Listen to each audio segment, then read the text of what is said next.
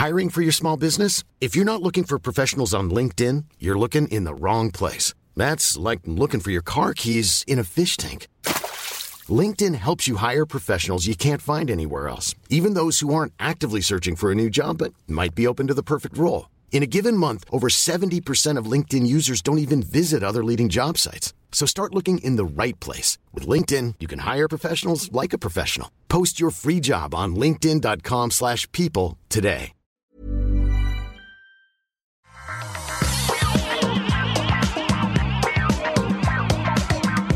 Bonjour à tous et bienvenue sur le Rendez-vous Tech, l'émission qui vous résume toute l'actu tech qui continue à avancer malgré tout inexorable. Les nouveautés sont annoncées et aujourd'hui, je me suis dit, euh, je me suis dit, je m'en fous, on va parler gadget. Alors on va parler iPhone SE, on va parler euh, OnePlus 8, OnePlus 8 pour les intimes, et on va parler d'autres petites choses. On va parler aussi de sujets un petit peu plus sérieux, mais Bon, je vous, expliquerai, je vous expliquerai un petit peu plus tard euh, comment je suis arrivé à cette conclusion ferme et définitive. Je suis Patrick Béja et aujourd'hui j'ai le plaisir de recevoir Marion Doumain qui se joint à nous depuis chez elle. Comment ça va Marion? Hello, hello, bah, très bien, écoute la forme, euh, on, commence à bien prendre le rythme et, euh, et ça fait plaisir de discuter avec d'autres personnes que les personnes avec qui on est confiné. ou ton chat. Voilà. C'est une option qui fonctionne. Et on a également le plaisir de recevoir Jeff, qui lui aussi euh, nous accueille dans sa maison. Mais sa maison, elle est à l'autre bout du monde, puisqu'il est en Californie, à San Francisco. Comment ça va, Jeff? Alors, vous le dites à personne, mais je suis dans mon bureau à Palo Alto. Oh là là oh. Non, mais il y a presque personne qui écoute l'émission, t'inquiète pas. Mais tu es tout seul dans ton bureau? Je suis tout seul dans mon bureau, je suis tout seul à l'étage en fait, c'est super safe. Euh, euh, je fais de la distance sociale à l'extrême, puisque la personne la plus proche de moi est probablement à 150 mètres. Ah, écoute, moi, la plus Ah non, j'ai quand même ma famille qui est là. J'allais dire, je suis au milieu de la forêt, c'est genre 2-3 km, mais il y a quand même la famille à côté. Donc toi, tu es quand même distanciation, distance, distanciateur social de l'extrême, on va dire ça comme ça. on doit respecter cette, euh, cette distance sociale, mais oui, en fait, la, la, la... donc ça fait, ça fait maintenant euh, six semaines que euh, qu'on a décidé, enfin j'ai décidé d'appliquer le, la distance sociale euh, à notre boîte, donc une semaine avant qu'on a été obligé de le faire, puisque la Californie est rentrée dans un, ordre de shelter in place, donc je sais même pas comment ça se dit, mais shelter in place. restez chez vous, quoi, en gros. Restez chez, en gros, restez chez vous. Et donc, ce que je fais, c'est je viens au bureau euh, pour faire mes conférences et mes, appels téléphoniques euh, le matin, j'en profite pour marcher, faire mes 15 000 pas, et après je rentre à la maison euh, pour déjeuner et je travaille de la maison l'après-midi. Bon, donc, tu vas quand même au bureau. Je vais quand même au bureau, et j'ai jamais vu aussi peu de voitures à Palo Alto, c'est incroyable. Bah, justement, on peut peut-être te poser la question, euh, pour ceux qui ne le sauraient pas, euh, donc Palo Alto, c'est vraiment le cœur de la Silicon Valley.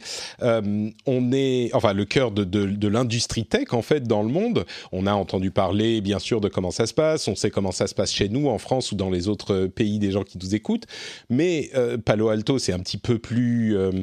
comment dire, c'est un petit peu plus important pour euh, la tech. comment ça se passe en fait? Tout le monde respecte, j'imagine? Euh, c'est, c'est comment ça se passe, soit de ton ressenti euh, de ces quelques dernières semaines? Bah, écoute, donc notre gouverneur Gavin Newsom a fait preuve d'énormément de, leadership dans la façon dont il a décidé de, de, mettre les pieds dans le plat et de forcer tout le monde à rester chez eux. il l'a fait avant que le gouvernement fédéral appelle à le faire. Et donc, euh, les gens, du jour au lendemain, je dirais, se sont à peu près euh, prêtés au jeu. Il n'y a pas du tout de, euh, pénalisation de la part de la police ou du shérif si jamais tu te balades. bon, si jamais tu, tu es en train d'ouvrir un magasin qui n'est pas sur la liste des business essentiels, tu vas te choper une prune, je pense, de 1000 dollars ou un truc comme ça par jour. Mais euh, pour quelqu'un comme moi qui va euh, au bureau et qui fait euh, son, son business, bah, si je me fais choper, j'imagine qu'ils me diront qu'il ne faut pas forcément prendre la voiture. Mais ce, sera, ce sera OK. par contre, il y a un gros niveau de, compliance. les, les rues, les autoroutes te rappellent les, les les, films de, de, zombies, où en fait, tu es tout seul sur l'autoroute, tu te dis, j'ai jamais vu ça. La 280, qui est un. Qui est, le, oui, l'autoroute 280, c'est pas qu'il roule à 280, hein, je précise. L'autoroute 280 sur laquelle je roule à 180 euh, est incroyable. Et, effectivement, tout le monde attend avec impatience euh, de pouvoir euh, bah, retourner à une vie un peu plus normale, mais on sait que ça va, ça va prendre encore plusieurs semaines. Mais, mais du coup, est-ce que... Vas-y. Et excuse-moi, juste pour. Du coup, est-ce que pour toi, l'industrie tech continue euh, plus ou moins comme si de rien n'était ou est-ce que quand même ça a des grosses conséquences euh, de ce que tu vois toi de tes propres yeux sur le, fonctionnement de, de l'industrie? Bah, Dans notre industrie en fait tu as énormément de gens qui peuvent euh, être productifs en travaillant de la maison. Bon, cela dit, avec les écoles fermées ou les crèches fermées, le fait que tu doives euh, euh, gérer tes gamins en même temps que ton boulot, ça veut dire que ta productivité va baisser de 10, 20, 30, 50%. donc, il y a, y a, des choses qui se font. Par contre, en termes de production, en termes de vente, en termes de tout ça, bah, clairement, ça ne se mm. passe pas. Et donc, il y va y avoir des impacts monstrueux au niveau des boîtes de tech, que ce soit les petites, les moyennes et les grandes. Et euh, là, ce qu'on commence à voir, donc euh, en Californie, qui est un endroit où il y a typiquement un plein emploi, donc il n'y a quasiment pas de chômage. Euh, on a plus d'un million de chômeurs, je crois, mm. qui ont. Bah, c'est des gens qui travaillent dans des restaurants, dans le retail, qui n'ont de fait pas de, pas de travail. Et donc on se, retrouve avec un nombre de chômeurs qui est incroyable. Et euh, chaque semaine, on va avoir en fait une aggravation de la situation. Et euh, plus ça va et plus on rentre, on, s'enterre en quelque sorte dans une dépression qui va être euh, très difficile. De sortir. Justement, j'aimerais te poser la question. Du coup, je crois qu'en Europe, on est quand même très euh, conscient de l'importance de la distanciation sociale et que même quand on sait l'importance de la, euh, la, reprise économique après, on a quand même, je pense, euh, dans l'ensemble, une vision assez claire du fait que la priorité est à la, le combat contre la pandémie et une fois que ça, ça sera plus ou moins en ordre, il y aura une préoccupation qui sera grande aussi sur la question de la relance économique. Mais la priorité, c'est celle de la pandémie. Aux États-Unis, d'après ce qu'on entend, alors c'est un petit peu euh, ce qu'on entend le plus, c'est les choses les plus scandaleuses, mais euh, on a l'impression que la reprise économique, peut-être en raison de l'absence de euh, filet de sécurité sociale, la reprise économique a l'air d'avoir plus d'importance. toi, tu es un, bon VC euh, qui vit pour l'argent, tu vois, tu es la Startup Nation personnifiée, euh, mais tu as quand même des racines euh, françaises. Est-ce que tu, le vois comment, toi, cette question de l'importance de la reprise économique? Bah, Je pense que c'est là où tu vas rentrer dans un débat partisan. Et donc, soit tu es démocrate, et si tu es démocrate, tu mets la la qualité de vie et de santé des gens en, avant, et tu dis que bah, l'État doit se substituer euh, aux revenus personnels de manière à aider les gens euh, à payer leur, payer euh, d'électricité et, et, les factures de santé. et si tu es républicain, tu vas dire que, bah, en gros, c'est OK si tu fais crever tes grands-parents à condition de faire repartir l'économie. Et effectivement, il y, a un gros clivage. Et, d'ailleurs, quand tu fais des, euh, euh, euh, des sondages, tu vas avoir des, résultats absolument incroyables où 85% des démocrates vont dire qu'il faut attendre pour, que le, virus soit sous contrôle pour relancer l'économie, et tu vas avoir moins de 50% des républicains qui disent la même chose. Et d'ailleurs, dans des États républicains qui ont voté pour Trump, ils pensent encore, pas tout le monde, mais ils pensent encore, certains pensent que le virus n'existe pas et que c'est un truc qui est inventé par les médias anti-Trump de manière à essayer de l'attaquer, puisque le, euh, on n'a pas réussi à s'en débarrasser euh, au travers de l'impeachment, et donc euh, c'est un, un, essai supplémentaire des démocrates pour essayer de se débarrasser de Trump. J'imagine qu'ils sont rares quand même ceux qui vont si loin que ça, mais. Ouais, mais tu les vois, tu les vois, ils vont faire des manifestations, ouais, j'ai vu ça, oui, sur Twitter. Ils vont à la messe, ils vont aller faire tout ça. La bonne nouvelle, s'ils vont tous crever, comme ça, il y aura moins de voteurs. oh, Jeff, arrête et, euh, Non, mais c'en est, c'en est, c'en est ridicule à ce, à ce niveau-là. C'est qu'ils mettent leur, leur vie en péril. Et ça, à la limite, c'est leur choix, mais ils mettent aussi la vie en péril des gens autour d'eux et euh, des, des, gens dans le système de santé. Mm. Et donc, on a, malheureusement, on a euh, des tonnes d'abrutis, euh, mais à revendre, si vous en voulez, on vous les envoie. Et donc, ça crée ces tensions où, effectivement, aujourd'hui, le gouvernement fédéral, Trump en premier, va essayer de pousser à réouvrir l'économie le plus vite possible, parce qu'il sait très bien que si jamais l'économie continue dans l'état où il est de toute façon, où elle est, de toute façon, il va perdre la, la l'élection de, de, la fin de l'année, oui. novembre 2020.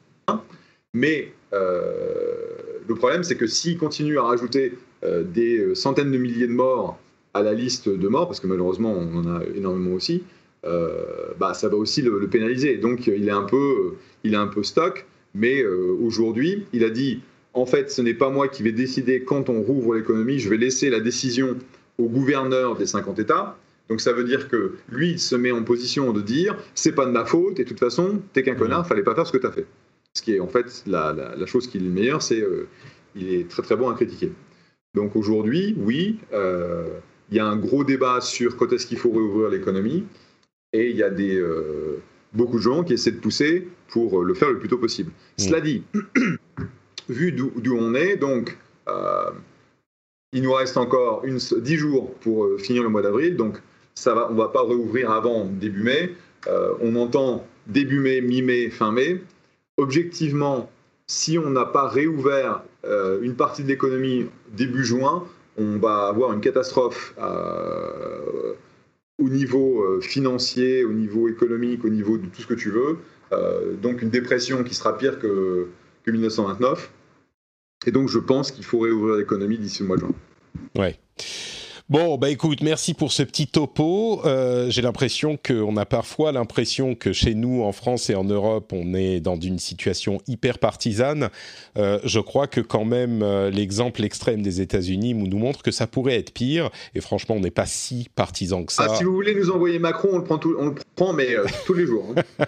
Parce que je, crois que la façon dont il le fait et je sais qu'il y a des Français qui sont pas contents, bah, je peux vous dire que si vous avez un Trump, c'est pire. Hein. Donc, euh, non, mais vous avez quand même les, les, gouverneurs euh, des États qui gèrent les choses, en tout cas dans la plupart des États, pas trop mal quand même. Donc il y a une autorité. Oui, euh, oui on, a la chance, on a la chance d'avoir des gouverneurs démocrates et certains républicains qui font bien leur boulot, qui sont, qui n'ont pas peur en fait d'aller. Le problème, c'est que si tu vas te prendre Trump de face, il va, euh, il va pas t'envoyer euh, les masques, il va pas t'envoyer d'argent, il va pas t'envoyer les, les, tests, et donc c'est vachement compliqué, quoi. Tu vois, Newsom a été très, très malin dans la façon dont il gère Trump, où euh, il va pas se le prendre de face, il va pas le critiquer, et la Californie s'en est relativement bien tirée pour le moment.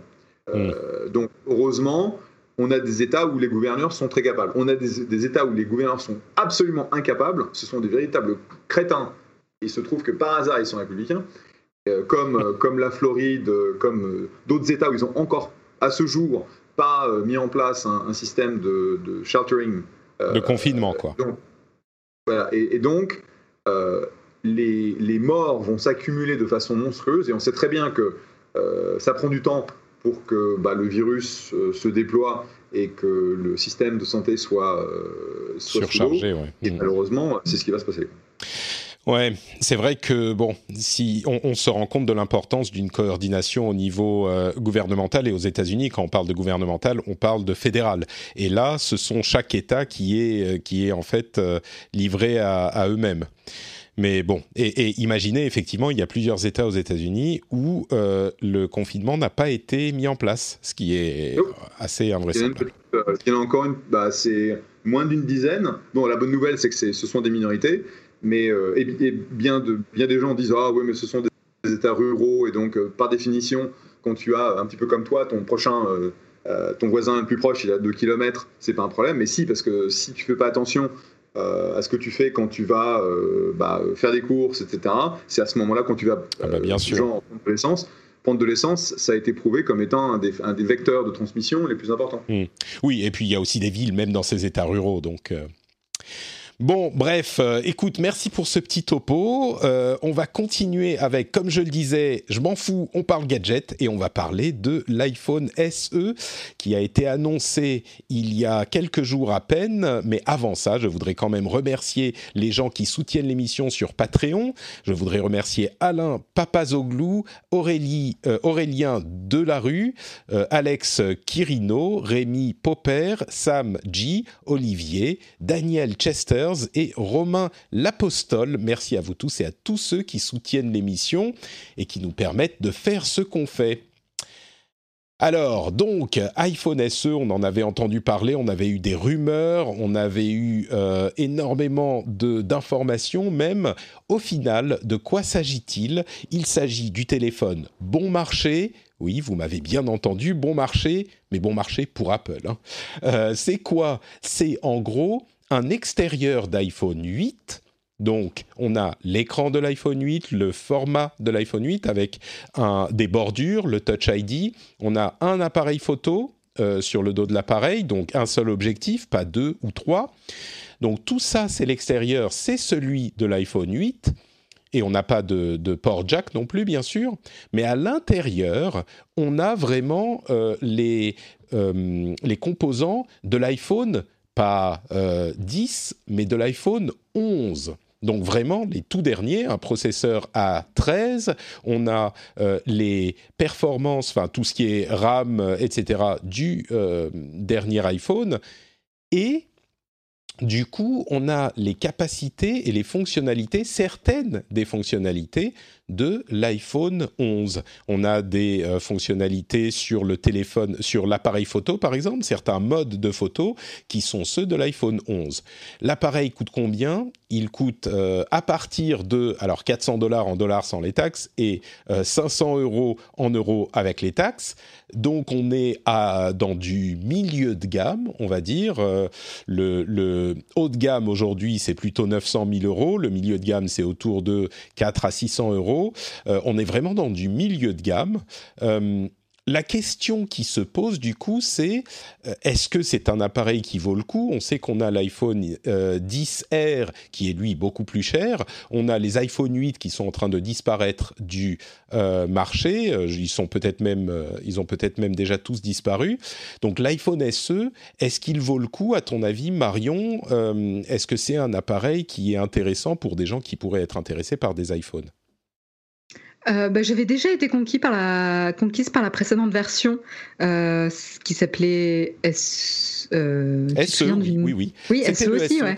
En fait, c'est exactement le même nom. C'est le même nom, oui. Il était sorti il y a 4 ans. Et en fait, ce qu'ils font, vous l'aurez compris, hein, c'est qu'ils prennent les composants qui ont déjà été rentabilisés et ils font un téléphone assez bon marché dont ils vont, qu'ils vont garder pendant 3 ou 4 ans. Donc, qui est extrêmement performant au moment où il sort. Peut-être que dans 2 ou 3 ans, il le sera un petit peu moins.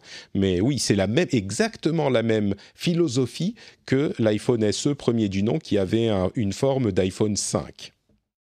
Et du coup, euh, j'avais été déjà conquise à l'époque, et, pour moi, c'est la même chose euh, cette année. C'est-à-dire que j'ai un iPhone 10 que j'ai pas euh, renouvelé, qui fonctionne très bien. L'idée de rester euh, 3-4 ans avec le même téléphone, ça me plaît bien. Là, il a le dernier processeur en date, donc ça lui assure quand même une certaine pérennité, et il va venir avec les dernières mises, à jour d'iOS. donc du coup, je le trouve très très pertinent, pertinent très attractif vu son prix. Et encore une fois, ça va vraiment servir de, produit d'appel pour ceux qui sont pas soit encore passés à Apple, euh, soit ceux qui ont des petits budgets, soit euh, les sociétés euh, pour des smartphones pro. Donc, je trouve très très bien, très très bien vu. J'avais pas pensé à ça, mais c'est vrai que si on a un parc euh, constitué d'iPhone pour une société, c'est un téléphone qui est tout à fait, euh, tout à fait compétent et qui est évidemment beaucoup moins cher qu'un modèle, euh, qu'un modèle plus, j'allais dire plus récent, mais c'est pas vrai, c'est lui le plus récent. Jeff, c'est une stratégie qui est logique finalement de la part d'Apple. Ils attaquent le, le, milieu de gamme avec un téléphone spécifiquement designé. ça a l'air effectivement d'être une, une bonne affaire toi, c'est pas forcément ta cam, j'imagine que tu prends les plus hauts de gamme, mais pour tes enfants ou je sais pas, c'est un truc qui pourrait t'intéresser? Ah, tu es de donner à tes enfants. Essaie de donner à tes enfants le truc, l'iPhone le, le, moins performant un peu moins performants que le tien, et je peux te dire qu'ils vont hurler. ils, veulent le même que toi, d'accord. mais non, mais je pense que ça a complètement du sens. Et, et la raison, enfin, je veux dire, Apple est un, est un, sont des as du marketing. Euh, ils savent très bien ce qu'ils font en termes de pricing, comment essayer de, de t'amener à avoir, tu vois, la, petite fonctionnalité qui te fait acheter le, le 11 Max, je sais pas quoi machin. Et donc avoir une plateforme plus stable euh, que tu n'as pas besoin de changer ou euh, tu as toutes les fonctionnalités, donc tu as vraiment besoin plutôt que le truc que tu n'utilises jamais et que tu payes beaucoup plus. Je pense que ça a du sens. Et objectivement, ça fait, ça fait quoi? Ça fait trois ans que l'iPhone qu'on a dans la poche fait tout ce dont on a besoin et on n'avait pas besoin de le changer. Donc ça, ça, a complètement du sens. Parce que bon, euh, la prochaine génération va avoir un, quoi, une, caméra qui est un peu meilleure, un processeur qui est un peu plus rapide, mais tu vois pas la différence. Quoi. Euh, ouais, c'est vrai que. Euh, il, faut, il, faut, il, faut, se donner des excuses, genre. Ah oh, j'en ai besoin, c'est pour mon boulot, pour justifier d'acheter le, dernier que j'ai en main. Quoi. Et attends, l'avantage du SE, c'est qu'il a le Touch ID. Et avec un masque, c'est quand même vachement plus pratique. Hein. Ah, mais oui, voilà la killer app, la killer feature. ah ouais, le problème, c'est que Face ID avec un masque, sauf si tu prends une photo de ton profil avec un masque, ça marche pas non plus. Ouais. Ils ont, c'est ça, euh, ils ont. En plus, si tu as des gants, moi j'ai des, des, gants super épais, bah je peux te dire. Euh, j'avoue que j'utilise pas les, les, gants, mais alors le Face ID, moi c'est un truc qui m'a pas les gants, euh, Marion, mais qu'est-ce que tu fais? Bah attends, je vais les trouver les gants. On est, c'est vrai qu'en plus, il est encore plus cohérent que l'iPhone SE d'il y a euh, d'il y a quatre ans, je pense, parce que aujourd'hui, les téléphones sont vraiment à un plateau de performance encore plus qu'il y a quatre ans. C'était un peu le cas, mais encore plus aujourd'hui. Et du coup, euh, il y a acheter ce téléphone aujourd'hui, c'est s'assurer une pérennité de bien 3-4 ans mini, mini, minimum sans aucun problème, problème sans aucun problème. Euh, donc oui, c'est vraiment une bonne affaire. C'est un, à moins, en gros, à moins que vous ne vouliez, à moins que vous ne vous trouviez des excuses pour prendre le téléphone, euh, le tout dernier téléphone d'Apple, je pense que c'est le choix à faire et je pense que le choix est, assez clair. L'autre question qui se pose, c'est est-ce que c'est un appareil qui est intéressant pour les euh, gens qui ne sont pas dans l'écosystème Apple peut-être euh, intéressé par Android, on dira que le, vrai concurrent, bon il y en a plein plein des concurrents, mais le concurrent auquel on pensera c'est le Pixel, le Pixel 3A, de Google.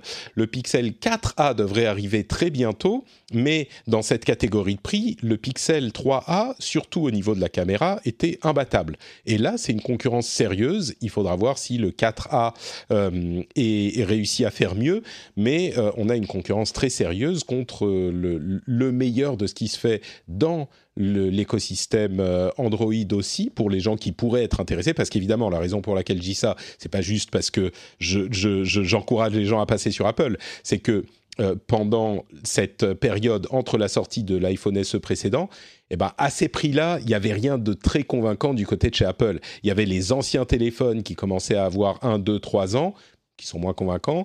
Euh, et, et, donc, bah, Apple, c'était soit plus cher, soit euh, rien du tout.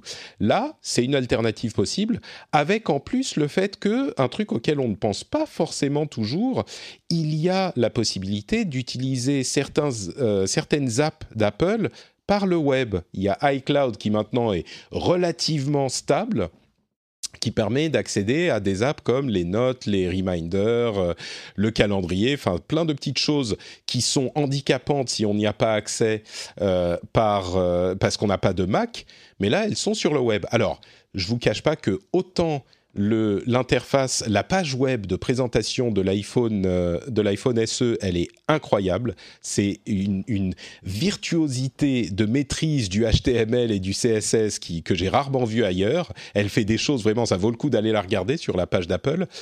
Autant euh, le, site iCloud, il est lourd, il est lent, il est pas bien conçu. Enfin, franchement, c'est pas une merveille. Mais Bon, ça fonctionne. Si vous êtes intéressé par l'écosystème euh, iPhone, il est plus accessible que jamais, ce qui est logique, hein, vu qu'Apple veut essayer toujours de conquérir de nouveaux clients. Mais il est tout à fait possible d'avoir un iPhone et, que ça soit votre porte d'entrée, espère Apple, mais que ça soit le seul appareil euh, Apple que vous avez entre autres parce que euh, iCloud vous donne accès à la plupart des fonctionnalités euh, dont vous auriez besoin, dont vous aurez besoin sur un ordinateur.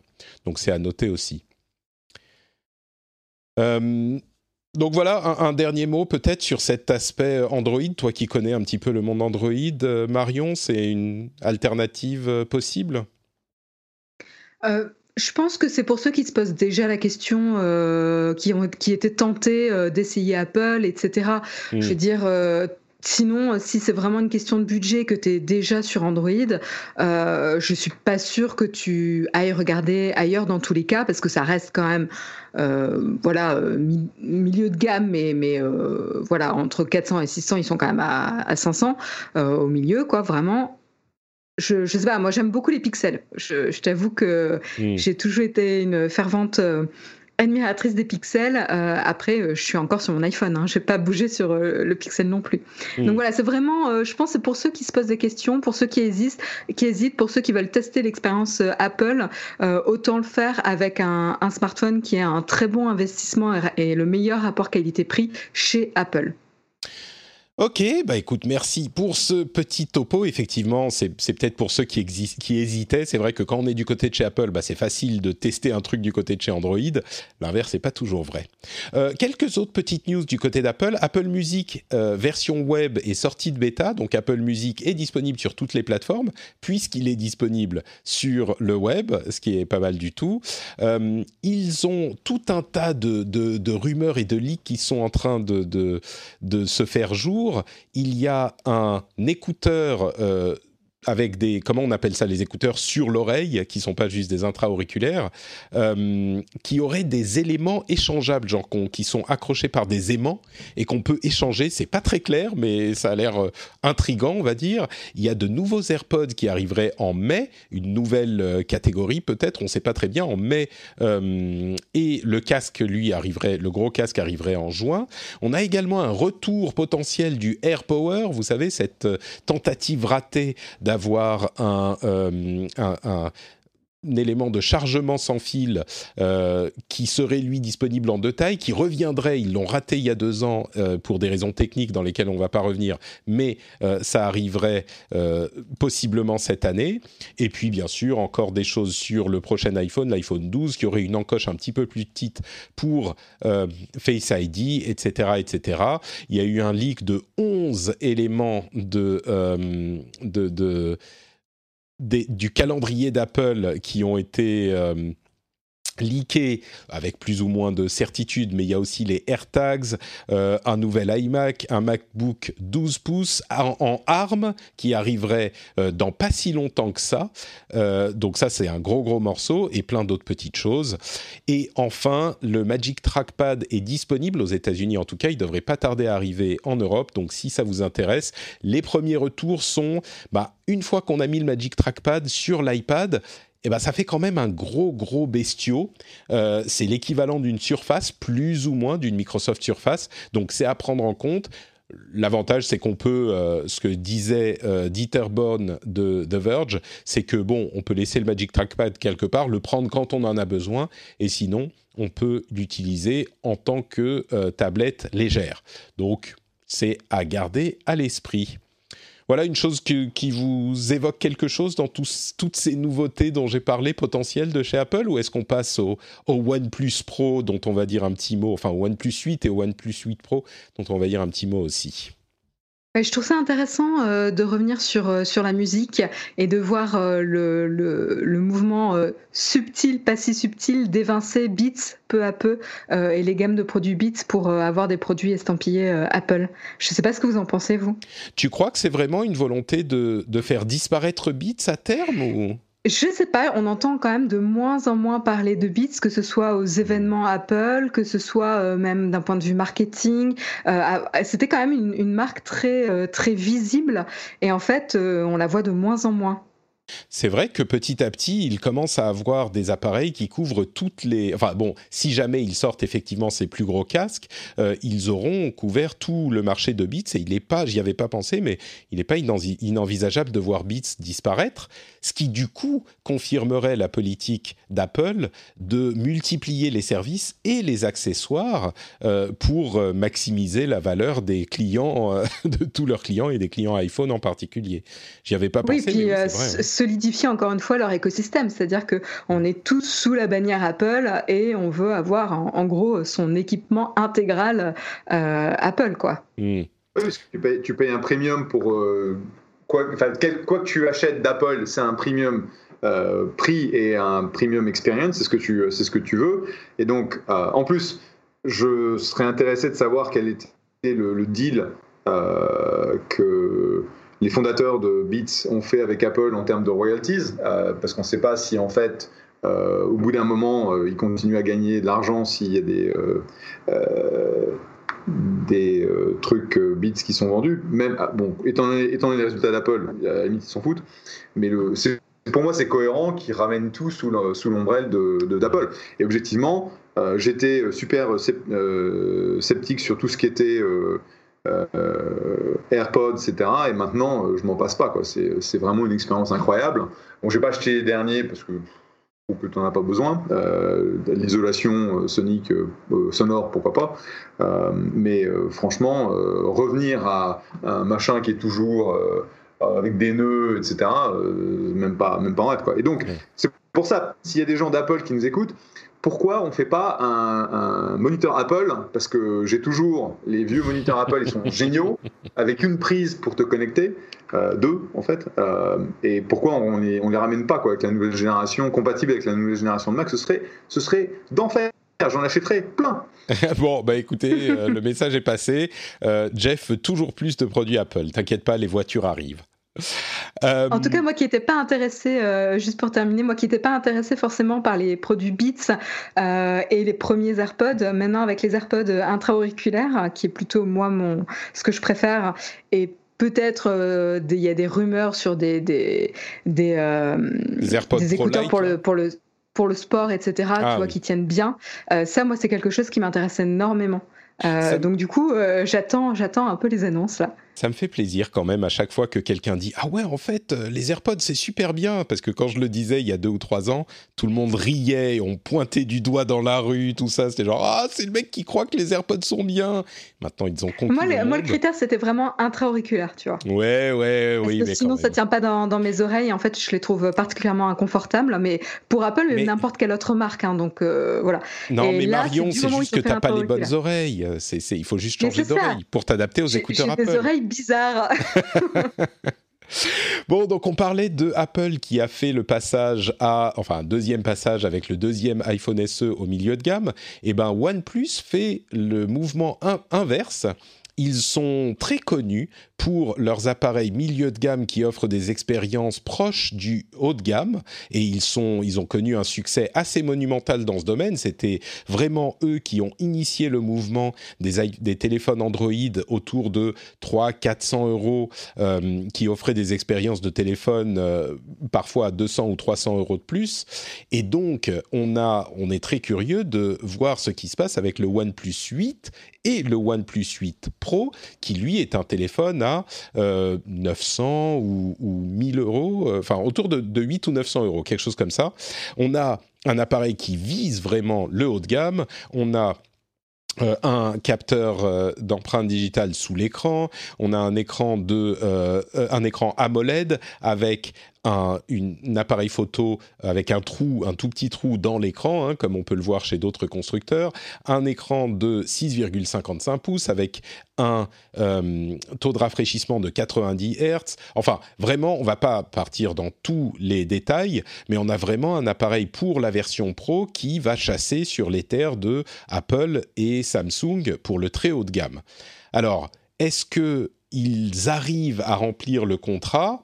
Évidemment, quand on prend euh, un, téléphone OnePlus, on attend une excellente euh, valeur pour le prix. Et quand on, met un prix auquel on n'est pas habitué pour les téléphones OnePlus, 8 ou 900 euros, eh ben, on a, on a des exigences qui sont différentes de quand on prend un téléphone à 400 euros, on va dire. Le contrat, écoutez, semble être assez bien rempli.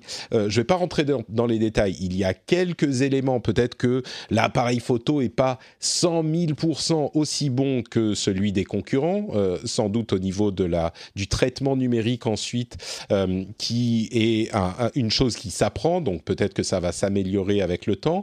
Mais en gros, on peut vraiment dire que le contrat est à peu près rempli pour OnePlus, surtout avec le OnePlus 8 Pro.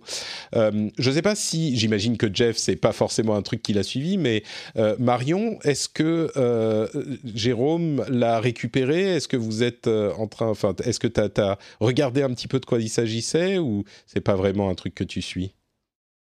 Écoute, je les ai regardés, je les ai pris en main. Euh, mais très très rapidement, en fait, ils ont toujours ce, ce form factor euh, avec les bords, euh, l'écran qui va se fondre dans le côté avec un espèce de barre en métal vraiment sur le, le bord du téléphone qui le rend très désagréable à prendre en main. Je crois que Samsung avait à peu près le même form factor.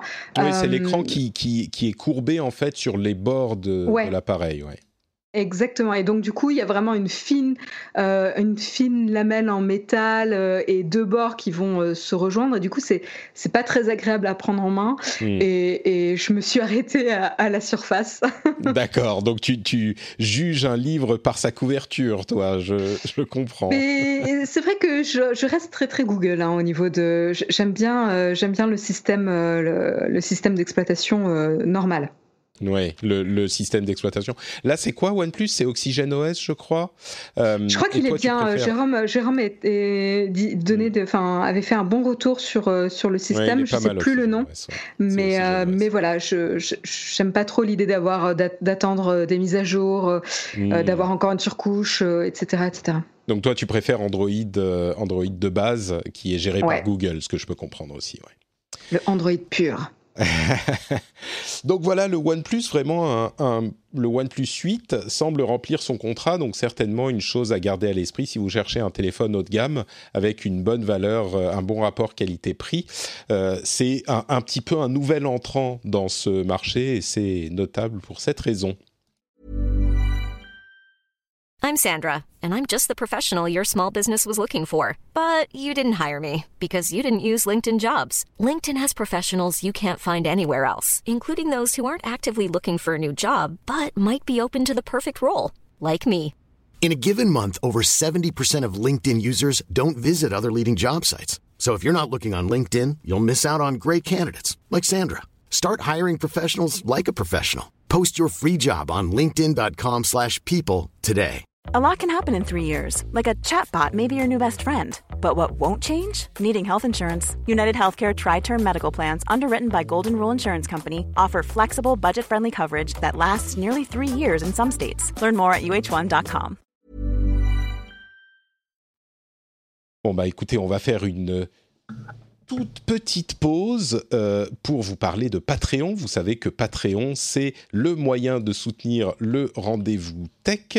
Et euh, si vous écoutez cette émission et que vous nous suivez depuis un moment, peut-être que vous vous dites, bah j'aime bien, c'est des gens sympathiques, euh, c'est ça m'apporte quelque chose, de, de l'information et de la distraction en même temps.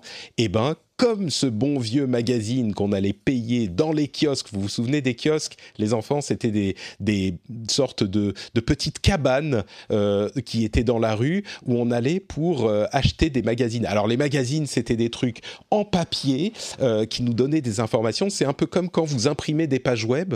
ben là, c'était plein de pages web imprimées et attachées ensemble. Voilà, c'était des magazines. Et ben ça, on donnait des sous au monsieur ou à la madame qui était dans la cabane et on pouvait euh, repartir avec le magazine. Et ben là, c'est un petit peu la même chose, sauf que vous n'êtes pas obligé de donner des sous, euh, le rendez-vous tech.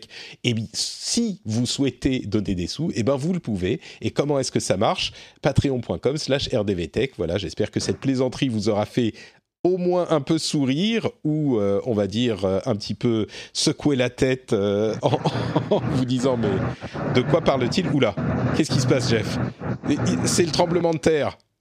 Bon, il, a dû Qu'est-ce qu'il y a? Je sais pas, il y a eu beaucoup de bruit tout à coup. Non, je, je, je, pense que c'est moi, c'est les poubelles. Eh, dis à Jérôme que ça suffit, on est en train de travailler là. Qu'est-ce que c'est que cette histoire? C'est le gardien, c'est le gardien. Ça part d'une bonne intention. J'ai rien fait, j'ai été muté. bon, pardon. C'est moi. Parlementaire, c'est plutôt moi. nous, mais non, c'est pas ça. D'accord. Et donc, euh, si vous avez deux minutes, tiens, je vais juste vous lire ce petit euh, témoignage de Pierre-Yves qui dit Hello Patrick, ça y est, depuis le temps que je me disais qu'il fallait que je te soutienne, c'est fait. Et que dit-il ensuite? Et effectivement, en une minute, c'est fait. Une minute. Rendez-vous compte. À bientôt pour le prochain épisode. Merci à toi, Pierre-Yves. Et si vous avez une minute à perdre, allez sur patreon.com slash rdvtech. Je vous remercie infiniment. Et si vous n'êtes pas chez vous, devant votre ordinateur pour le faire tout de suite, bon, si vous êtes chez vous, là, qu'attendez-vous tout de suite? Patreon.com slash rdvtech, tac, tac, tac, ça y est. Si vous n'êtes pas chez vous, dès que vous rentrez chez vous, vous foncez sur l'ordinateur, vous enlevez vos chaussures, parce que c'est beaucoup plus propre d'enlever ses chaussures, ou vous ne les enlevez pas, et là, vous vous dites, ah merde, Patrick veut que j'enlève mes chaussures, mais je ne les enlève pas. Bon, pour compenser, je vais aller sur Patreon. Voilà, ça me paraît être une excellente idée, patreon.com slash rdvtech. Merci à vous tous et merci à tous ceux qui choisissent de soutenir l'émission. Euh, Amazon, on va parler un petit peu d'Amazon. Que se passe-t-il avec Amazon? Alors, ils ont été euh, contraints d'interrompre leurs opérations en France suite à une plainte qui a été déposée au tribunal par des employés d'Amazon qui ont estimé que la société ne faisait pas ce qu'il fallait pour les protéger contre la, euh, le Covid-19. Donc, le tribunal a demandé à Amazon de ne livrer que les produits de première nécessité. Évidemment, le tribunal est conscient que euh, Amazon est une ressource importante pour les Français en confinement euh, et qu'il serait compliqué de s'en passer pour la livraison des produits de première nécessité.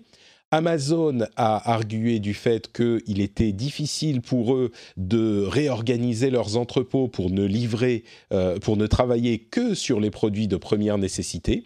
Donc, ils ont fermé entièrement leurs entrepôts français pour quelques jours, le temps d'avoir l'appel qui a été fait au tribunal, ou plutôt le résultat de l'appel qui a été fait au tribunal, et euh, de décider ce qu'ils vont faire sur le plus long terme. Donc on est à 5 ou 7 jours de fermeture des, entrepôts euh, Amazon.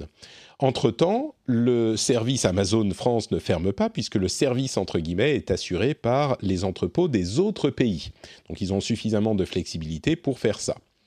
À partir de là, on a euh, des gens qui sont des employés d'Amazon qui ont lancé une pétition. Alors, je ne sais pas euh, exactement d'où elle vient et euh, à quel point c'est légitime, mais on peut comprendre que certains employés d'Amazon ont peur, en fait, que du coup, s'ils sont obligés de fermer sur le plus long terme, même une partie de leur activité, eh ben, ça mène à des mises à l'arrêt de certains de leurs employés. Surtout qu'on a eu, à travers le monde, euh, une gestion qui a été, selon certains, euh, critiquable de, tout ça. Euh, c'est pas non plus, on n'a pas eu une épidémie qui, qui, qui, aurait été importante chez les travailleurs qui sont chez Amazon. On a maintenant 5 à 6 semaines de recul bon, ça n'a pas l'air d'être non plus euh, mal géré au point que ça ait provoqué une épidémie importante chez les travailleurs d'Amazon. Donc c'est difficile d'estimer euh, vraiment qui est dans le vrai et qui est dans le faux. Je dirais, et puis je vais vous poser la question à vous aussi, mais je dirais qu'il est facile de politiser la chose. Euh, mais euh, ah oui, pardon, les, gens qui parlaient de la pétition mettent en avant le fait, par exemple, que euh, d'une part, dans les autres pays, on n'a pas demandé de fermeture, euh, dans aucun autre pays, et surtout, ils mettent en avant le fait que les autres grandes sociétés qui livrent, comme la FNAC et Darty, n'ont pas, elles, été contraintes à fermer aussi. Et donc, là où je dis il est facile de se mettre à politiser la chose, je pense que ce qui est important, c'est de s'assurer que les personnes qui doivent travailler dans ces conditions euh, travaillent dans des bonnes conditions. Et donc, l'idée n'est pas de, dire de se venger sur Amazon, qui est une société américaine. L'idée est de déterminer et, donc de, se venger, de dire ouais, on va les fermer longtemps, ça va être ça va être une belle revanche. Non, l'idée est de déterminer si oui ou non les gens travaillent dans des conditions qui permettent de les protéger de la pandémie. Si la réponse est que oui, ils sont dans des conditions qui sont euh, bonnes, eh ben ok, Amazon peut rouvrir. Et évidemment, s'ils sont dans des conditions qui sont effectivement, comme euh, le prétendent les gens qui ont déposé la plainte, dans des conditions qui sont dangereuses, eh ben il faut changer les choses. Évidemment. Donc c'est pas une question politique, c'est une question de santé publique, donc enfin ou de santé privée dans le cadre d'Amazon. Euh, ça, c'est la, vision que j'en ai j'imagine que présenté comme ça, il est difficile de dire le contraire. Mais je sais pas, Marion, est-ce que tu as une analyse différente de, cette, euh, de cet euh, événement? Euh, bah, juste, juste pour préciser, c'est pas des employés directement hein, qui, ont, qui sont à l'origine de l'action euh, en, justice, c'est le syndicat Sud Commerce hein, qui est rattaché à l'Union syndicale solidaire. Donc ce sont des représentants des, employés hein, qui sont à l'origine de cette action. donc voilà, tu as bien dépeint le contexte. ce qui est intéressant, c'est d'après, encore une fois, la pétition qui est pas du tout, on ne sait pas trop d'où elle vient, on ne sait pas trop sa légitimité, donc c'est difficile de se reposer dessus. En tout cas, le côté de la pétition dit en effet le syndicat n'a pas fait appel aux employés ou n'a pas consulté les employés par rapport à, cette action, leur demander euh, des retours. Bon, très bien. Euh, et euh, le deuxième point, c'est que la pétition, en effet, stipule on ne veut pas arrêter de travailler dans les entrepôts, on a peur de perdre notre emploi, ce qui est à peu près le même euh, euh, une rhétorique que tu retrouves aussi aux États-Unis hein, avec l'insécurité de l'emploi, ce qui ici pour l'instant n'est pas le cas puisqu'Amazon n'a même pas recours au chômage partiel, euh, mais confirme encore une fois 100% de, du salaire des employés, même si les entrepôts sont fermés. du coup, voilà. On, imagine que ça ne continuerait pas si ça devait fermer sur le plus long terme. Là, c'est exactement. Pendant les quelques pour l'instant. Oui Exactement. Pour l'instant, ils confirment qu'ils vont prendre, enfin, qui, maintiennent les salaires à 100% et qu'ils n'ont pas recours au chômage partiel. Ça ne veut pas dire que dans le futur, ça ne sera pas le cas, qu'ils ne vont pas changer les mesures prises euh, et s'adapter. Euh, mais en effet, on sent quand même euh, l'aspect très politique derrière. je pense que c'est tout à fait légitime de, de faire une analyse des risques encourus sur le lieu de travail pour assurer la bonne santé des, employés, surtout qu'il y avait quand même des, des choses euh, qui allaient un peu à contre-courant en disant que Amazon allait s'assurer de la distanciation sociale, mais qu'ils allaient embaucher X employés en plus pour s'assurer euh, de la propreté des locaux et X employés pour vérifier que les gestes barrières sont bien appliqués, que euh, la, la, distanciation sociale est bien appliquée, etc. Donc tu te dis plus d'employés sur place veut dire potentiellement plus de proximité. Enfin bref, il y a des, des il y a des questions. Voilà, il y a des questions qui sont soulevées et donc euh, ce, recours euh, sur euh, évaluer le, risque des employés encourus sur le, lieu de travail est, légitime. Maintenant, je pense que ça s'est pas fait de la manière la plus collaborative et constructive possible des deux côtés. Ouais. Euh, c'est vrai qu'on a, on a tendance à se poser des questions sur Amazon et, leurs pratiques ne sont pas forcément toujours les plus recommandables dans certains domaines. Euh, Jeff, quel regard est-ce que tu euh, jettes sur cette histoire? Je sais qu'il y a eu aussi des questions qui ont été posées sur Amazon aux États-Unis et ailleurs. Oui, tout à fait. Ah, alors, deux choses. Un, euh, on a eu effectivement des plaintes d'employés de, Amazon euh, sur les conditions de travail et de sécurité. Euh, donc pas de masque, pas assez de distance, etc. Amazon a dit qu'il il ferait ce qu'il faudrait pour assurer la sécurité de leurs employés. Le problème, c'est qu'ils ils ont leur, plateforme tourne aussi fort qu'avant, ou si ce n'est encore à plus de volume lors euh, de la poussée de, Noël. Euh, donc, euh, on, atteint des chiffres d'e-commerce ici qui sont absolument monstrueux. ce qui est intéressant, c'est que Amazon a décidé par eux-mêmes de prioriser les produits de première nécessité. C'est-à-dire qu'aujourd'hui, ils te disent si tu commandes, bah, si tu arrives à commander du papier toilette, ce qui sera super difficile parce qu'il n'y en a pas sur, le, sur la plateforme. Euh, tu peux l'avoir euh, euh, délivré en priorité, mais si tu veux acheter des ampoules, hier j'ai commandé des ampoules et en gros, elles ne seront pas livrées avant, avant mi-mai. c'est le cas en France aussi, ouais. Pas, qu'elles ne sont pas disponibles, c'est juste qu'ils priorisent tout ce qui est gestion et, livraison des produits qui sont vraiment importants pour, pour leurs utilisateurs. Ils ont aussi décidé ici d'essayer de, limiter le marketing de tout ce qui est euh, euh, produit euh, adjacent. Donc tu sais, on dit ah bah tiens, quelqu'un qui a commandé ceci va a aussi commandé cela. Et en gros, ils essaient de faire en sorte que les gens dépensent moins d'argent sur la plateforme et achètent moins de choses de manière à créer de la capacité parce qu'ils n'en ont pas assez. C'est quand même une première dans l'histoire d'Amazon euh, qu'ils essayent de faire en sorte que tu n'achètes moins de choses. Et leur, et leur, euh, leur stock. La priorisation, elle diffère en fonction des pays. Parce qu'en hmm. France, je peux t'assurer que des produits qui ne sont pas de première nécessité sont livrés très, très, très rapidement. En, un ou deux jours. Hmm. Bah, c'est la, la, décision qu'ils ont prise ici. Donc, quand ils disent oh, bah, ça va nous prendre euh, des mois pour reprioriser notre, euh, notre gestion de stock et donc on ne peut pas le faire. Je pense que c'est un, bras de fer qu'ils euh, qu'ils font avec les syndicats français, parce que les syndicats français sont, on sait, ce sont des syndicats français, donc on sait ce que ça veut dire. Euh, et donc, je pense que c'est plus une raison.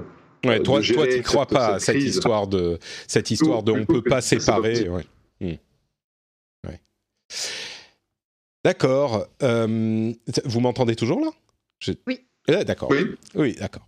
Ouais, donc pour toi, c'est. Ça a sauté un peu là pendant 30 secondes, mais euh, non, ça. D'accord. Ouais, donc euh, comme on disait, tu t'y crois pas trop à cette excuse de ça serait compliqué de euh, réorganiser nos bah, entrepôts. Peut-être que c'est compliqué en France, mais j'imagine que Amazon hmm. étant extrêmement optimisé, ils utilisent en gros les mêmes systèmes. Et bon, je sais pas combien de temps ils ont mis aux États-Unis pour prendre cette décision à l'implémenter. Je pense que ça fait quoi? Ça fait trois semaines que, hmm. que c'est le cas? Où euh, ils te, disent, bah voilà, disons des fenêtres à trois semaines, et plutôt que de te dire, bah, on sait très bien quand est-ce que ton produit sera délivré, ils te donnent une, une fenêtre d'une semaine. Donc, mm. euh, tu recevras peut-être ton truc euh, le 22 ou le 29. Ouais. D'accord. Bon, écoute, ça, se quand tu peux. Effectivement, on ne peut pas en être sûr, mais je comprends que vu l'agilité d'Amazon en général, il semble difficile de croire qu'ils ne réussissent pas à prioriser, enfin à arrêter la, vente de certains des produits, euh, parce que c'est vrai qu'ils ont été très très agiles par ailleurs et d'une manière positive. Donc euh, bon, on verra. Euh, Facebook, tiens, parlons un petit peu de Facebook. Ils ont ajouté, ils sont en train d'ajouter une nouvelle réaction. Vous savez, on peut réagir aux mises à jour de nos amis. Une nouvelle réaction qui est un smiley qui, sert, qui fait un câlin à un cœur. que je trouve assez extraordinaire. Ça s'appelle le Care Reaction. Euh, je trouve ça très très beau, je voulais juste le mentionner. Mais plus important encore, ils ont euh, décidé qu'ils allaient informer les personnes qui avaient interagi avec du contenu qui était euh, classifié comme des informations, ils vont donc les notifier qu'ils ont interagi avec ce contenu et les rediriger vers des ressources de l'Organisation mondiale de la santé, euh, ce qui est une euh, méthode intéressante pour essayer de... Euh, d'informer au moins une partie des gens qui ont été mésinformés, on va dire ça comme ça, et c'est intéressant là encore parce que comme beaucoup de choses qui se sont produites depuis le début de cette pandémie, c'est des choses qui pourraient euh, laisser des enseignements pour l'après, pour essayer de gérer les, la désinformation dans d'autres domaines. Alors c'est pas forcément aussi euh, facile à classifier dans, dans, tous les autres domaines, mais ça pourrait euh, donner des enseignements. Les crises développent l'inventivité de l'humanité euh, ils sont aussi en train de lancer une app euh, spécifique pour le streaming de jeux vidéo, pour regarder les gens qui jouent aux jeux vidéo. La différence avec des choses comme Twitch, c'est que c'est une app qui ne permet de faire que ça. Je ne suis pas convaincu que ça soit hyper pratique parce que ça veut dire que sur un téléphone, on fait qu'une seule chose à la fois. Euh, quand on est sur des sites de streaming de jeux vidéo, on les met dans un coin et puis souvent on regarde autre chose en même temps. Et enfin, Libra est en train de se de se refocaliser sur euh, une méthode de paiement plus traditionnelle. Au revoir l'ambition d'avoir une monnaie globale. Ils seraient en train, suite aux différents problèmes qu'ils ont eu jusqu'à maintenant, de revoir leurs, ambitions, ce qui n'est pas tellement surprenant. Euh, j'ajoute à ce petit laïus sur euh, Facebook, j'ajoute que le confinement a des conséquences intéressantes sur la campagne politique et la campagne présidentielle américaine où la présence de Donald Trump euh, sur Facebook et sur les plateformes en ligne en général, mais particulièrement sur Facebook, euh, est décuplée, non pas décuplée, mais l'efficacité est décuplée parce que dans le même temps, la campagne de Joe Biden, son concurrent démocrate, est euh, complètement, handicapée par le fait que bah, il n'y a plus de déplacements euh, possibles, de réunions possibles, et on voit par exemple que la chaîne YouTube de Joe Biden, elle a 32 000 abonnés. C'est un symptôme de la faiblesse de la campagne, de l'aspect en ligne de la campagne euh, de Joe Biden et des démocrates. Et ça pourrait vouloir dire que, euh, tu vois, les, les, les espoirs anti-Trump de Jeff pourrait être euh, déçu au moment de la euh, de la de l'élection en novembre parce que le pays est tellement partisan qu'on a effectivement une euh, base pro-Trump qui est, qui est galvanisée par euh, ces activités en ligne. Enfin, on ne sait pas à quel point ça a une influence sur les intentions de vote, mais ce qui est sûr, c'est que du côté démocrate, on est beaucoup moins prêt à mener une campagne euh, efficace en ligne. Donc, bon, évidemment, de ça, tout malheureusement, ça... Malheureusement, il va falloir que je vous quitte d'ici deux minutes. Malheureusement, c'est une des faiblesses euh, du Parti démocrate. Euh, il y a huit ans, ils avaient la meilleure plateforme. Euh, ils avaient détruit les, républicains et malheureusement, ils se sont endormis sur leur laurier. Ils n'ont ont pas fait grand-chose en termes de... Bah, les avances des plateformes en ligne, etc., utiliser euh, beaucoup plus Instagram, euh, etc., enfin ce genre de ce, genre d'outils. Et aujourd'hui, la plateforme de Trump est euh, mais bien, bien, bien meilleure. et en plus, je veux dire, il a, c'est un showman. S'il y a un truc qui fait mieux que tout le monde, c'est les médias. Et, et les médias, il sait très bien les jouer. Il, il va te sortir des, des, conneries, mais incroyables et demain, le lendemain, il va dire non, j'ai jamais dit ça, mais euh, il va entre-temps euh, générer énormément d'impressions, euh, que ce soit de la vidéo, que ce soit de la télé, etc. Et, et en ce moment, tu n'entends absolument pas Biden, mais absolument pas. Donc bon, je ne sais pas ce que ça va donner. Je pense que le fait que Bernie Sanders ait abandonné la, la, course et que maintenant Biden est clairement le seul candidat, on a une chance. Mais euh, le problème, c'est que Biden, c'est le moins pire des candidats, c'est pas le meilleur. Ouais, et euh, effectivement, comme tu le dis, on n'en entend pas parler parce que bien sûr, Trump a le pla la plateforme de la présidence, mais aussi, oui, c'est le showman. Et cette showmanitude mise, euh, amplifiée par euh, le, la maîtrise des réseaux sociaux, bah, ça donne une présence qui est bah, une omniprésence, oui. Et Biden, c'est vrai, on, on l'entend pas beaucoup. Donc, bon, tu dois nous bah, quitter, Jeff? C'est intéressant de. Oui, vas-y. Tu, tu, dois nous quitter, Jeff. Je vais te laisser partir. Oui, malheureusement, j'ai un j'ai mon rendez-vous euh, qui n'est pas à la porte, qui est euh, à la porte de Zoom. Donc, au, au Zoom, d'accord. Je vais aller sur Zoom, mais c'était un grand plaisir de vous rejoindre parce que ça faisait super longtemps qu'on n'avait pas fait un rendez-vous tech ensemble. C'est Donc, euh, comme on dit, stay safe, Et restez stay à la maison, et puis on, on se on s'en dans sortira. quelques semaines. Euh, oui, mais dans quelques semaines, tu verras, ça, ça ira tellement mieux. Ça sera fou, ça sera incroyable. Dans, dans, dans un mois, euh, on sera tous euh, euh, tellement plus heureux, ça sera fou. ok, allez, à plus. Ciao, Jeff. À plus. Merci. Tu disais, tu voulais ajouter quelque chose, Marion? Euh, Qu'est-ce que je vais ajouter? Ah, désolé, j'ai les applaudissements de 20 heures là. Euh... oui, donc euh, c'est ça, il- c'est ce que vous avez dit. En fait, ils monopolisent vraiment euh, le, le, le- les médias, en fait, et c'est un vrai problème. Et ça montre que même si tu dis n'importe quoi et des bêtises plus grosses les unes que les autres, et toujours plus grosses chaque jour, ça va écraser la précédente. Et en fait, les gens vont, vont plus tenir compte Attends, attends. et plus faire les comptes des Mais- bêtises. Mets-nous le micro à côté des applaudissements, c'est très très beau. Vous les entendez là? Un tout petit peu, on a entendu, ouais. J'ai essayé de tendre un peu, mais Si, si, on entend. Allez, ouais, puis après, on applaudit tu vas, tu vas voir la, les chansons traditionnelles post-applaudissement. On applaudit ici aussi.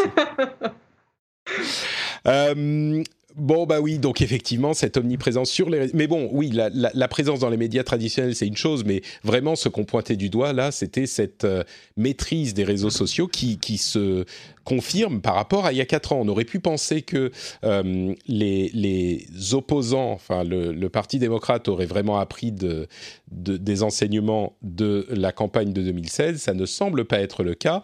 Et donc ça pose quand même certaines questions sur euh, la, la manière dont ça va se passer. Je pense évidemment aux États-Unis, mais on peut penser au reste du monde aussi, parce qu'il n'y avait pas que aux États-Unis qu'il fallait apprendre de cette euh, campagne. Et je me demande si les autres pays et les autres euh, parties des autres pays sont dans le même cas que celui de Joe Biden. Oui, oui, mais juste pour revenir, ce qui m'intéressait, c'était pas forcément euh, médias traditionnels versus euh, numérique. Je suis d'accord avec toi que là, on parle bien des réseaux sociaux. mon point, c'est que ça va potentiellement conditionner les stratégies des prochaines élections dans, aux États-Unis, évidemment, mais dans les autres pays où, en fait, celui qui fait le plus de bruit et on, sans avoir forcément les arguments les plus valables, celui qui fait le plus de bruit, qui agite euh, tout le temps les médias, va euh, et qui occupe l'espace des, des, réseaux sociaux, va euh, l'emporter euh, sur les autres candidats. Quoi. Donc ça va peut-être changer la manière dont on fait les campagnes présidentielles. Bon, voyons ce qui se passera euh, en novembre. C'est pour ça, je suis sûr que certains d'entre vous se disent ah mais euh, les États-Unis, on s'en fout de la politique américaine. C'est un, un, laboratoire euh, d'expérimentation les États-Unis et c'est des situations tellement particulières qu'il y a des enseignements à en tirer, en particulier sur la manière dont la tech influence ces domaines aussi. Et c'est pour ça qu'on en parle. Google semble être en train de développer ses propres processeurs pour ses téléphones Pixel. Donc ça, ça serait intéressant parce que la raison pour laquelle le développement des processeurs euh, euh, fait spécifiquement pour un matériel, c'est que ça peut permettre un... La raison pour laquelle c'est intéressant, c'est que ça peut permettre des fonctionnalités euh, spécifiques qui sont conçues par les ingénieurs de la société qui fait le téléphone. Et c'est pour ça que c'est intéressant du côté d'Apple. C'est évidemment pour ça que ça pourrait être intéressant du côté de Google. Euh, et on a aussi des rumeurs sur une Google Card. Alors on a déjà Google Pay, mais peut-être une carte de paiement euh, qui serait en partenariat avec des banques. Donc euh, décidément, ces grandes sociétés sont partout. On aurait presque tendance à l'oublier avec la pandémie. Mais heureusement, on est là pour vous le rappeler. Un dernier mot sur le contact tracing, stop Covid et toutes ces choses-là. Pour vous dire qu'on entend énormément de choses sur les applications de euh, traçage. Et on en parlait la, semaine dernière. Euh, je voudrais rappeler que euh, pour moi, ces applications sont peut-être pas aussi efficaces qu'on pourrait le penser, mais pour des raisons sanitaires il y a, euh, j'avais fait toutes les explications à l'épisode précédent, donc vous pouvez aller écouter, mais en gros, il y a des raisons de penser, on n'est pas sûr, mais de la même manière que les masques, l'efficacité de ces mesures serait assez limitée et pourrait, euh, à l'inverse, provoquer un relâchement de la vigilance qui pourrait devenir néfaste. Et sur ce point, les experts en sécurité sont partagés. Certains disent il vaut mieux quand même l'avoir, d'autres disent ah, c'est pas tout à fait sûr. Et ça, ça s'applique pas exactement de la même manière, mais euh, quand même euh, aux masques d'une part. Il restera à voir comment ça se développe, mais aussi aux applications de traçage. Je ne parle pas du traçage fait à la main par les autorités sanitaires, mais aux applications de traçage spécifiquement. Une fois ceci dit, il faut euh, insister sur le fait que les applications elles-mêmes et les systèmes développés par Apple et Google, dont on parlait il y a euh, une semaine, sont extrêmement respectueux euh, de la vie privée. Et on entend plein de choses, et c'est à ce point que je veux en venir, on entend plein de choses sur ce sujet euh, de différentes organisations. On entend plein de choses de... Euh, J'ai vu passer un article de Mediapart notamment sur Twitter il y a quelques jours de ça, qui a donné lieu à un débat, on va dire, animé sur Twitter. Et je précise avant de continuer sur ce point, Mediapart est un média qui, à mon sens, est très important, que je soutiens financièrement, qui a un rôle sociétal important. Il y a d'autres médias euh, traditionnels que je soutiens, mais Mediapart en fait, en fait partie. Je suis très certainement pas toujours d'accord avec eux, mais euh, il n'empêche que c'est ma remarque que je vais donner maintenant ne vient pas euh, d'une opposition de principe il euh, n'y a pas une opposition de principe politique que j'applique à euh, cette publication, de la même manière que je ne suis pas toujours d'accord avec la quadrature du net, comme je le dis souvent dans cette émission, mais je les soutiens, je les ai soutenus à de nombreuses reprises financièrement, parce que je pense qu'ils jouent un rôle important. Il n'empêche que sur cette question des apps et euh, du traçage, ils font, à mon sens, fausse route. À la fois la quadrature du net sur ce que j'ai vu euh, de leurs messages ces derniers temps et Mediapart qui a fait un petit peu un spectacle, pas un spectacle, c'est pas vrai, mais qui a euh, voulu combattre l'application de traçage pour des raisons qui, à mon sens, ne sont pas les bonnes et qui sont des raisons de protection de la vie privée. Il y a dans cette démarche euh, cette idée que je développais il y a quelques semaines d'appliquer des conclusions d'une euh, peur légitime d'une érosion de la protection de la vie privée quand on en parle dans le contexte du combat contre le terrorisme où l'efficacité des mesures proposées est loin d'être prouvée et qui, euh, en plus, sont euh, beaucoup plus euh, érodent la vie privée de manière beaucoup plus importante que les résultats escomptés. Donc, on, on applique les conclusions de cette problématique à la problématique de la pandémie, euh, là où ces systèmes développés par Apple et Google et les applications mises en place, enfin, qui sont en train d'être développées par les gouvernements, sont extrêmement respectueuses de la vie privée. On pense à euh, la Commission européenne qui a, mis en, qui a donné 44 pages de recommandations pour le développement de ces applications en Europe. Et quand on va lire le document, quand on s'intéresse à la manière dont ça fonctionne, sincèrement, il est extrêmement difficile, voire impossible, de trouver quoi que ce soit à dire. Ils font tout dans les parfaites règles de l'art, mais parfaites. C'est, euh, je vais donner quelques quelques éléments. C'est euh, des applications qui sont open source, qui sont auditables, qui auront un bug bounty. Enfin, c'est les recommandations de l'Union européenne. Hein. Ensuite, bien sûr, chaque pays pourra faire les choses peut-être différemment. Il faudra rester vigilant. Mais euh, même en France, on a euh, le gouvernement va consulter le Parlement, consulter le Conseil national du numérique, etc., etc. Mais les recommandations qui a priori devraient être celles que les gouvernements devront suivre ont, comme je le disais, des applications open source, auditables, bug bounty euh, euh, inclus pour trouver les failles de sécurité, collecte des données strictement nécessaires, effacement des données dès qu'elles ne sont plus nécessaires, désactivation de l'app automatique quand la, crise est passée. Enfin, vraiment, on est sur une liste hyper stricte. Anonymat, pas de géolocalisation, volontariat, etc., etc., etc. Et en plus de ça, on a euh, cette euh, euh, enfin, ce protocole développé par des chercheurs européens qui s'appelle le D3P, le Decentralized Privacy Preserving Proximity Tracing Overview. pardon, je vais refaire, c'est le D3PT. Si je ne m'abuse, Decentralized Privacy Preserving Proximity Tracing. Donc, traçage de proximité préservant la vie privée et décentralisée. Donc ça, c'est un protocole qui a été développé par des chercheurs européens, qui est à peu près mot pour mot la méthode euh, développée par Apple et Google. Euh, je ne sais pas s'ils s'en sont inspirés ou s'ils sont arrivés au même résultat, mais c'est vraiment exactement la même chose avec les recommandations de euh, l'Union européenne et de la Commission européenne, avec la prudence que prend le gouvernement aujourd'hui vraiment, il faut, être, il faut avoir des œillères sur son cœur de métier et appliquer les conclusions d'une autre euh, euh, problématique pour ne pas se dire au moins ça a l'air d'être fait dans les règles de l'art là. Alors ensuite on peut euh, avancer des arguments comme ah oui mais c'est un glissement, on commence par ça et puis on va dire que ceci ou cela, mais d'une part, on est dans, la définition d'une situation exceptionnelle. Si on veut arguer du fait que les situations exceptionnelles n'existent pas, c'est un autre débat. Mais là, on est dans la définition d'une situation exceptionnelle. Et d'autre part, euh, il me paraît difficile de critiquer euh, la non-utilisation des masques et dire il faudrait utiliser les masques ce qui est un argument qui se tient, mais ensuite dire que ces efforts-ci ne devrait pas être implémenté, en particulier parce que euh, c'est ce que préconisent certains pays d'Asie, dont on dit il faut s'inspirer de ce que demandent les experts et de ce que disent les experts, euh, et de, voir ce qui marche dans ces pays-là.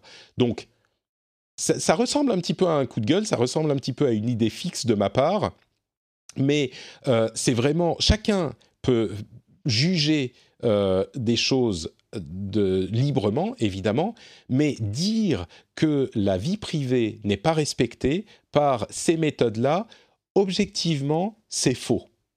Euh, objectivement, les choses sont faites de manière extrêmement rigoureuse, sans doute, j'imagine, dû au sérieux de la situation qui pousse les gens à faire les choses sérieusement. Est-ce qu'il faut rester vigilant? Évidemment.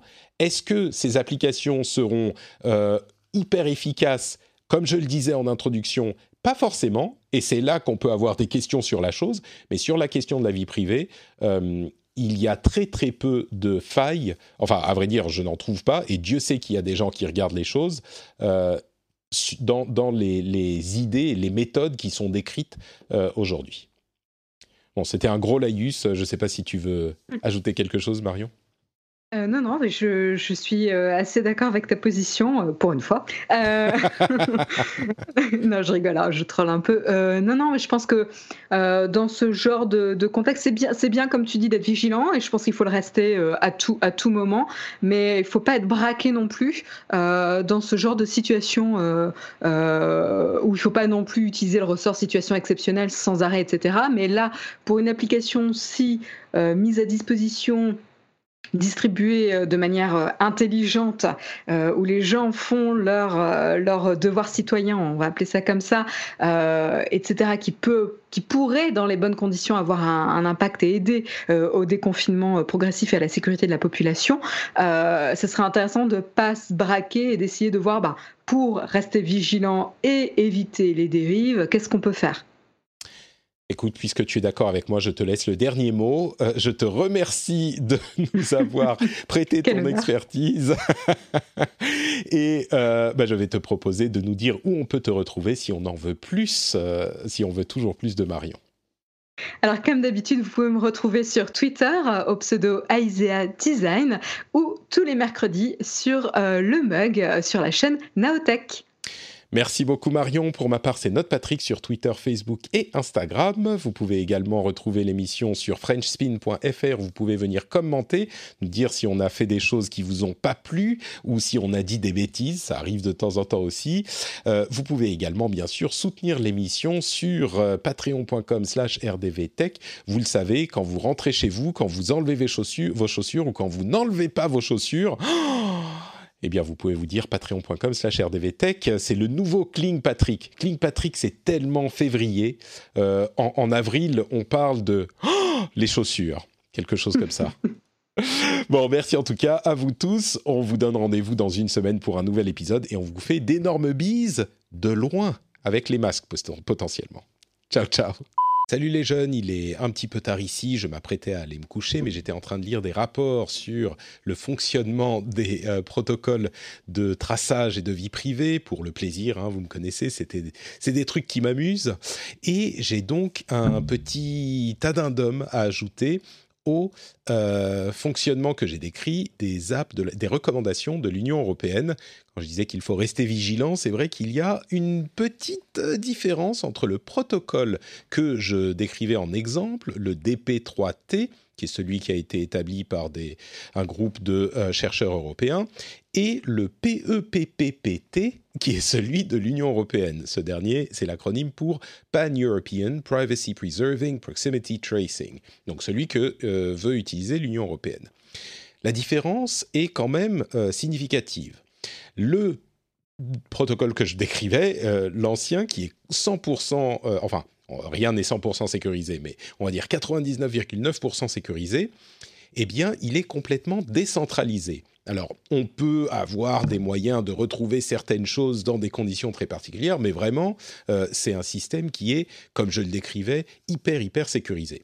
Celui que préconise l'Union européenne, je ne vais pas rentrer dans tous les détails, mais il est euh, pseudonymisé de manière un petit peu plus identifiable et surtout, il a une centralisation des données pour euh, les personnes qui utilisent les apps. Alors, c'est une centralisation de données qui sont euh, assez difficiles à réutiliser, mais c'est quand même une centralisation. Et puis surtout, ça se repose sur la manière dont le protocole est implémenté et si les applications qui se reposent sur ce protocole sont bien conçues.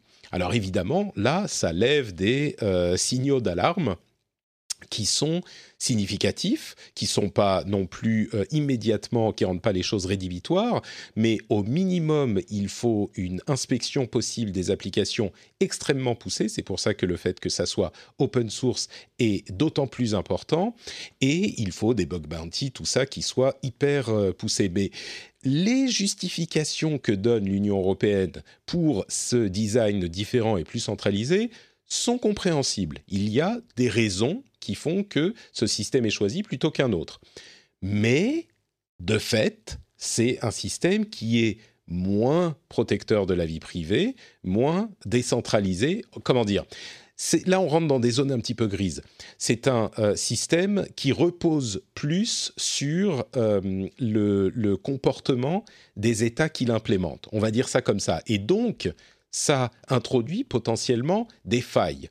Si un système de ce type permettait euh, à 100% ou permettait une, euh, permet une réduction significative de la diffusion de la maladie. Si on était certain que ça euh, garantit une diffusion, un arrêt ou un contrôle de la diffusion de la maladie, je crois qu'on pourrait, sans trop de préoccupation passer outre. Potentiellement, il faudrait que j'y réfléchisse un petit peu plus. Là, c'est vraiment un chaud que je vous dis ça.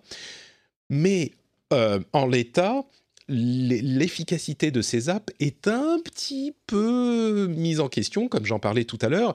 Et donc, euh, au, euh, à l'aune de ces nouvelles informations, je dirais qu'il faut prendre ce que j'ai dit juste avant dans l'émission avec un grain de sel ou deux. Il faut euh, qu'on regarde un petit peu plus, d'un petit peu plus près, la manière dont sont gérées ces données euh, qui sont mises à jour sur un serveur centralisé, ce sont, euh, ce pourquoi elles sont utilisées exactement. Il faut que je regarde ça de plus près. Mais donc, le principe du protocole dont je parlais tout à l'heure, qui est celui qui est donc comment il s'appelle? Le décidément c'est compliqué DP3T euh, je continue à penser qu'il est extrêmement protecteur de la vie privée. mais ce n'est pas exactement le même. Disons qu'il y a 90% de commun, mais les 10% restants sont extrêmement importants. Et donc le protocole de l'Union européenne, je suis pas aussi sûr de. Disons que en l'état actuel des choses, je me mouillerai pas de la même manière que je me suis mouillé tout à l'heure en disant la vie privée, c'est bon avec le DP3T. Là, ils n'utilisent pas le DP3T et euh, je ne me mouillerai pas autant pour dire vraiment il n'y a aucun risque que ça soit euh, mal utilisé. Je ne dis pas que c'est risqué non plus, il faut que je regarde de plus près, euh, mais, les premières impressions que j'ai, c'est que je lève un sourcil quand même. Alors, on lève un sourcil au niveau où c'est potentiellement, si c'est mal utilisé, peut-être que ça pourrait mener vers quelque chose d'inquiétant. C'est pas que en l'état, il est inquiétant, mais je crois que euh, là, c'est un protocole avec lequel moi je mettrais euh, une pause euh, personnellement et je dirais je regarderai de plus près de quoi il est fait. Surtout, encore une fois, que ces applications ne sont pas complètement garanti de mettre un arrêt total à l'épidémie. Si c'était le cas, peut-être que ça voudrait, euh, ça, ça me ferait moins hésiter. Mais bon, je ne vais pas donner de, de, de jugement final là-dessus. S'il vous plaît, ne le prenez pas comme un jugement final, genre ah c'est la fin du monde, c'est le début de, de, la société orwellienne, ou le contraire, ou dire ah ouais non mais en fait ça va parce que ça protège quand même, c'est pas grave, on peut euh, passer outre. Là, je passe moi de ça n'a aucun, ça n'a quasiment aucun risque à je suis pas sûr. Donc voilà, prenez-le pour ce que c'est. Je tenais à euh, faire cette petite euh, mise à jour parce que les données ne sont plus les mêmes qu'il y a quelques heures quand quand on a enregistré euh, l'émission et donc forcément les conclusions ne sont plus les mêmes non plus. Donc j'essaye toujours de regarder les choses de manière objective. J'espère que vous apprécierez cette petite mise à jour et maintenant je vais aller faire dodo parce que le petit, il va pas, lui, rester tard à regarder des protocoles de traçage, d'app de traçage. Lui, il dort et il va se réveiller tôt. Donc, euh, je vais devoir me réveiller tôt aussi. Je vous fais des bisous et puis on en parlera sans doute un petit peu plus la semaine prochaine. Ciao, ciao.